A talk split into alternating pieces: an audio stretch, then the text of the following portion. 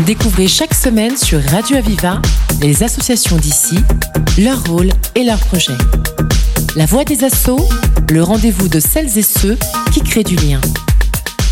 La voix des assauts sur Radio Aviva. Aujourd'hui, nous accueillons euh, le père Joseph-Marie Tsanang. Bonjour. Bonjour Hélène. Alors, vous êtes président de l'association Aiguamefet et vous venez euh, donc nous présenter cette association et le projet que vous portez. D'abord, euh, pouvez-vous commencer par nous présenter cette association? Oui, merci pour cette opportunité qui m'est offerte pour parler de notre association Aiguamefet.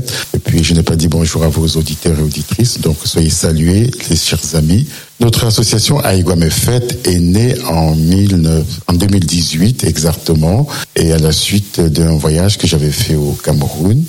C'était une, association loi 1901 d'intérêt général, euh, public, on va dire. Et puis cette association a plusieurs objectifs, à savoir collecter de l'argent pour euh, une, un réseau d'adduction d'eau dans le village Mefet.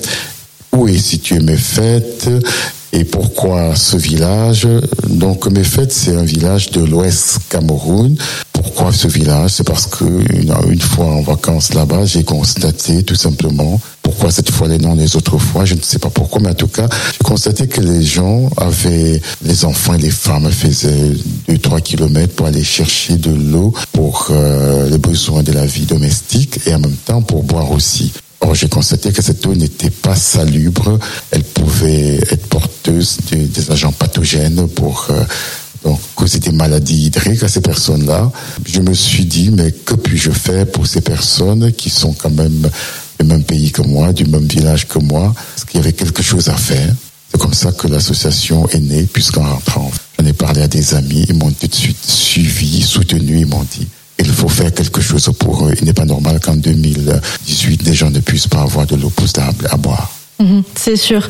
Et donc, quels sont les projets que vous menez pour mettre ça, pour mettre à bien justement cet objectif? Alors, euh, les projets qui sont menés sont plus de divers ordres, mais le plus important pour nous en ce moment, ce sont d'abord euh, la collecte des fonds, parce que le projet, il a un budget d'à peu près 200 000 euros, et on a déjà investi euh, 100 000 euros avec nos partenaires sur lesquels on reviendra tout à l'heure.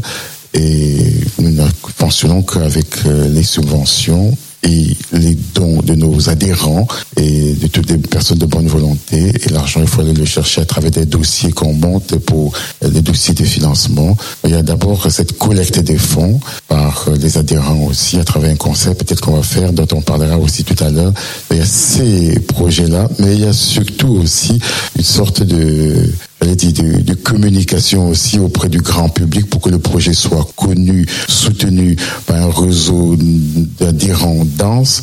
Pour cela, euh, il suffit pas seulement d'aller chercher de l'argent ou encore de faire des concerts ou même de faire quelques actions pour Noël comme on est en train de préparer, mais c'est aussi déjà de densifier le réseau de l'association en faisant permettre aux membres de pouvoir être un réseau des gens forts et en même temps des gens qui sont capables de pouvoir communiquer tout simplement autour de l'association. Mmh. Oui, c'est un beau projet en tout cas. Et qu'avez-vous déjà réussi à mettre en place? Alors, plusieurs choses ont été mises en place. On va d'abord commencer par les études pour un tel projet. Il faut mettre, faire des études et de l'eau et puis sensibiliser les populations. Ensuite, euh, nouer des partenariats, euh, notamment avec euh, l'ONG Agir ABCD, l'association perpignanaise de canoës et des soins de médecins et infirmiers, nouer également des partenariats avec des mécènes comme Perpignan, euh, Métropole Méditerranée et Veolia, grande entreprise des eaux.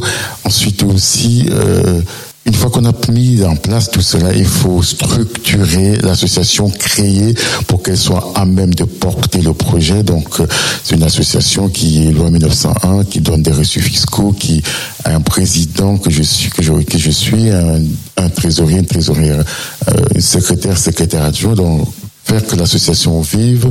Donc, une fois que tout cela a été mis en place, il a fallu maintenant lancer le projet, lancer le projet, c'est également envoyer des techniciens sur place. C'est ce qui a été fait donc. Et on a construit à ce jour un local technique de 50 000 litres qui est déjà achevé, qui est situé à 1500 mètres d'altitude. Donc c'est le château d'eau parce qu'il y aura une technique innovante qui sont des bâches souples. Donc ce ne sont pas des châteaux d'eau en béton, mais c'est des bâches souples de 50 000 litres qui sont disposés dans euh, un local technique bien sécurisé. Autre réalisation que nous avons faite, c'est quand même aussi la, zone de captage, parce qu'il faut dans cette zone de captage euh, essayer de pouvoir construire des barres de décantation, filtration pour amener euh, de l'eau potable.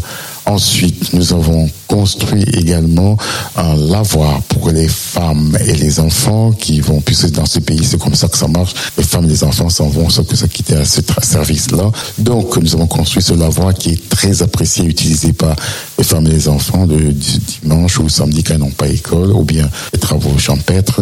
Ensuite, nous avons également une école maternelle qui est située au centre du village, qui est euh, euh, de nos partenaires, on va dire comme ça, que nous soutenons en tout cas. On a constaté que cette école n'avait pas de toilettes. Or, toute personne sait que pour les gens de projet d'eau, il faut absolument un volet assainissement qui est important. Donc, nous avons construit des toilettes sèches qui sont très très bien.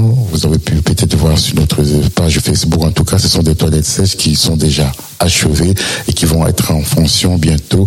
Et il manque plus qu'une formation pour les personnes utilisateurs de ces travaux-là.